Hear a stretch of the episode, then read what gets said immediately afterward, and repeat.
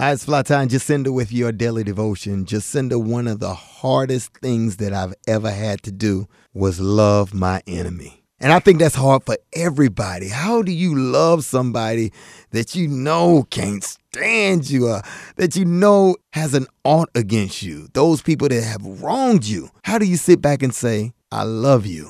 Well, I'm reminded of a song that Yolanda Adams used to sing that the battle is not mine, it's the Lord's. That means I don't have to have retaliation against you for what you've done to me.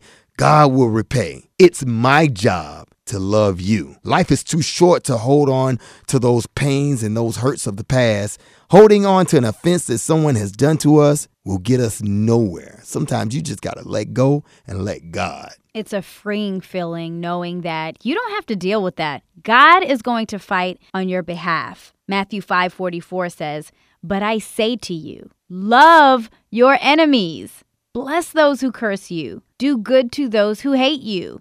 And pray for those who spitefully use you and persecute you. Blessing your enemy is just a test of your character. The sooner you can learn to bless your enemies and be good to the people that haven't been good to you, the more room you give God to work in your life. Sometimes you just got to let it go and let God take over and say, God, deal with them because I'm going to love them. I'm going to love the hell out of you. Yep. Because it's hell in you, so I'm going to love it All out. that mean nastiness. yeah. So I know you don't want to hear this right now, but love your enemies. Let God fight your battles for you. Join our Bible study community. We'd love to get connected with you. For more information, it's stolenlunches.org.